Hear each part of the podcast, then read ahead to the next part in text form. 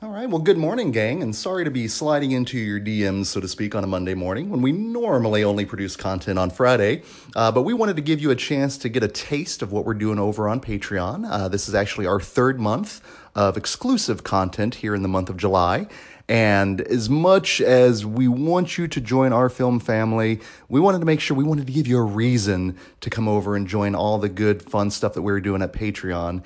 And listen, we have a tier for everyone. Again, everything from a squiddly diddly to another time, another place. And ultimately, we want to show that you can get a lot of bang for your buck. So, I mean, literally, from starting with just a dollar a month over on the Squiddly Diddly tier, not only are you going to get a shout out on the main feed of the show, and we're going to plug and promote a lot of the things that you're working on, we're going to be sending you an exclusive Nightmare Junkhead button, but also you will have access to the I've Seen That challenge where I'm putting out three episodes a week. Now, when I say episodes, they're little tidbits of which you're going to get a taste of here uh, at the end of this but uh, films that I'm seeing for the first time. And of course, beyond that, we've got uh, monthly commentaries that we're providing. And our top tier, you can actually request for us to review a film.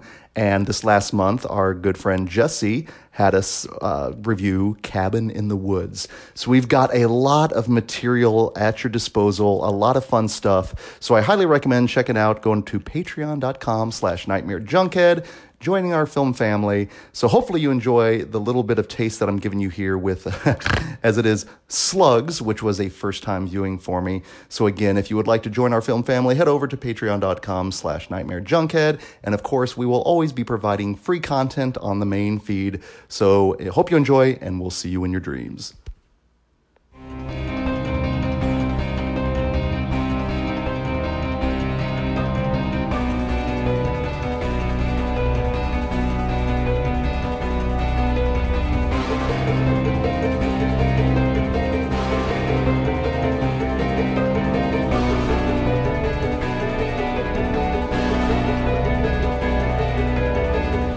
Weaving in and out of your consciousness like a bad dream you can't wake from, this is the Nightmare Junkhead Podcast, a horror podcast that will from now on always pick every anchovy out of a salad.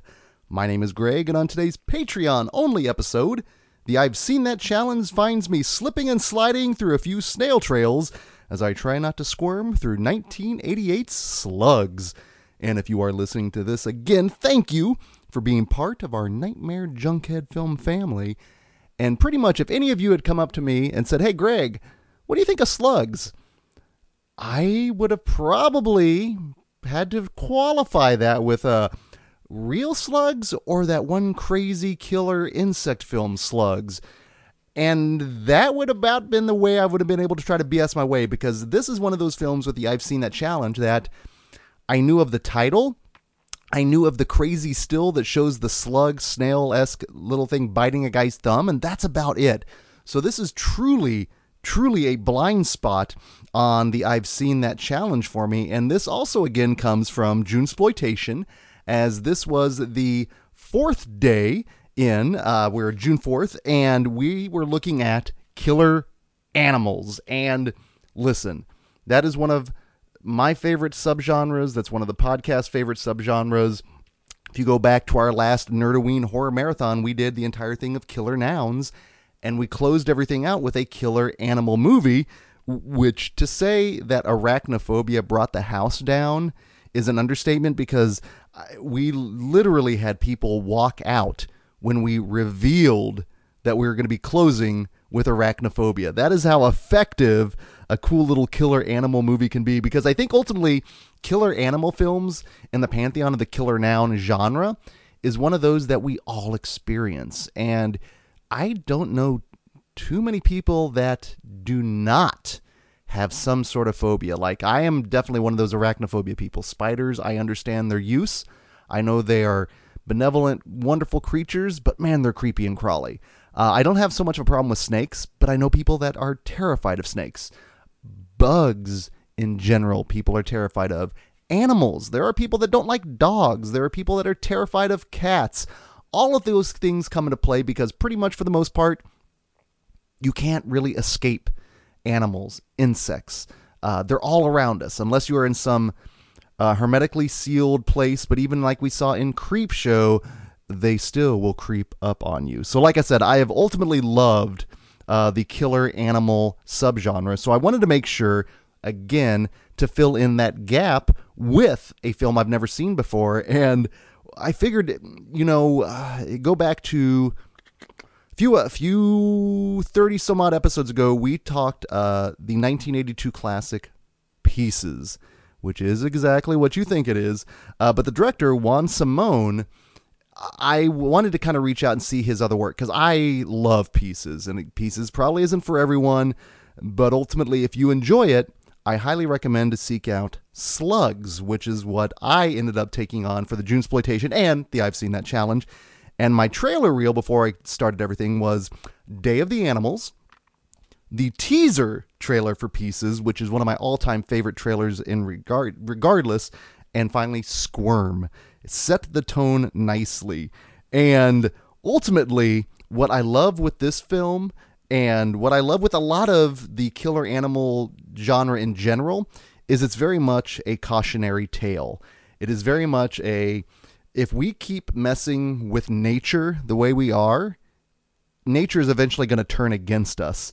And there's this great um, exploitation film called The Long Weekend that I highly recommend checking out, where literally all of nature rebels against this couple that go into the outback and they just start messing up just nature. And I think more than anything, these films are about us trying to find a balance, which unfortunately, as human beings, we can't find a balance. It's all or nothing for us, sadly. So, like I said, these are cautionary tales. And this is the second time now in the I've Seen That challenge where toxic waste has come into play as well. And I don't know what in the 1980s, we've talked about how television, movies, terrified kids, making us think that everywhere there were number one quicksand. Like I would not go anywhere near sand because I was afraid it would be quick and it would swallow me up. Because movies told me that it, was, it existed everywhere. Uh, we talked about the fear of refrigerators was very real, ultimately, but also toxic waste. Toxic waste was a very real thing. Hell, you can go to Real Genius and they talk about toxic waste. I believe Chris Knight is wearing a shirt that says like I love toxic waste. Uh, the Toxic Avenger, is the the the turning point. That is what creates the superhero for Troma And in here, toxic waste is ultimately what mutates these slugs. And um, again, I love these kind of movies. And again, ultimately, especially from the guy that gave us pieces, you might be asking, is this what I think it is? And it probably is. Slugs was a lot of fun more than anything. I had a blast with it. All very brief. Another good uh, example of brevity. clocked in about 84 minutes. Uh, but much like Pieces, this one also plays a little bit weird. Um, it's a little off putting for the most part. But ultimately, there are a couple of standout scenes in here. Now, number one, of course, is the uh, the salad scene. And listen, I I love me some salad. I have gone to Sweet Tomatoes, which is that crazy uh, salad buffet that uh, unfortunately is called, I think, Souplantation on the East Coast there, or the West Coast, which is, yeah, you got to change that. Uh, but I've loved salads. I was that guy that the uh, Olive Garden, all you can eat salad and breadsticks, forget about it, man. I would crush it. But now, unfortunately, due to a scene in Slugs, I am going to be carefully going through my salad. I'm going to carefully go through pretty much anything that looks like it might have an anchovy on it or a black olive. I don't care what it is, but due to a particular scene in Slugs, oh my goodness. And I can honestly say, growing up, I remember eating fried rice for the first time, absolutely loving it. But much like any kid, I picked around the peas. So by the time I finished my plate of fried rice, everything was gone except for the peas. I was able to pick around it. So I always knew I had that talent. So I know ultimately now from here on out, when going through a salad, I'll be able to pick around all those things because ultimately, I don't want to risk the chance of eating one of those things and happen and have happened to me what happens in this movie because I think the standout scene and if you go and you go look up slugs on YouTube, pretty much anything, you're going to see this scene. And there's a reason because it is gnarly, it is nasty, it is gruesome. And again, I saw this by myself and I ultimately would love to see this with a crowd because there's a build up to that scene where this guy eats some eats a said aforementioned slug in his salad, and it, it's it's not an immediate uh, buildup. There is a buildup, I should say. There's not an immediate death, and it plays like he's just having some indigestion problems. You know, God forbid food poisoning, and I don't wish that on my worst enemy. But it ultimately builds up into this crazy dinner scene where his eyes explode, his head explode. These slugs will truly mess you up. It's uh, there's a scene where one of the slugs they take it to a um, um, where this scientist is working on it. Slug gets out of its cage and then attacks this little like rat hamster. Uh, it, like it's ridiculous. These carni- carnivore slugs that are all you know built upon again toxic waste and what man how man damages nature and nature finds a way as and that's what I ultimately love with these films is uh, nature getting its comeuppance upon man, and that ultimately we are the bad guys in all of these films. And like I said, they're cautionary tales. They're trying to tell us we need to change our ways because we might not get like mutated giant slugs coming after us, but something else might happen that's going to truly mess us up.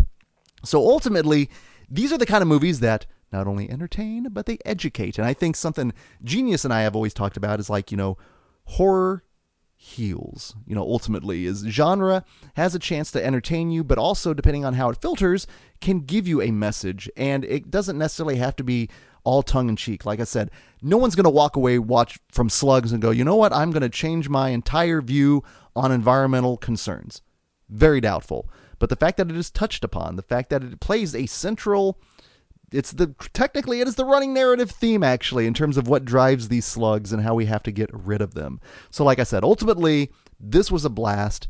Uh, I was glad to be able to fill this in on my killer animal gap, and also ultimately talking about like you know filling in the Fulci gap. This is me fill, filling in the Simone gap from pieces to slugs. So this has been a blast, and honestly, I am now so thankful that I can truthfully say Slugs? Oh, hold on, hold on, hold on. Before I can truthfully listen, we are all about equal parts nudity on this podcast. And if I did not mention the love scene in here that made me squirm so friggin' much in my seat because you have two nubile nudes squirming about on a bed, and of course, slugs come in, take over them fully nude. We get full frontal on both sides, so the ladies get a little, little, little hanging dong, I believe, as we always refer to it as. And I would be remiss if I didn't talk about that because I'm watching this movie going, this is the scene that would also kill in a theater because you're going to be laughing, everyone's a little uncomfortable. Perfect.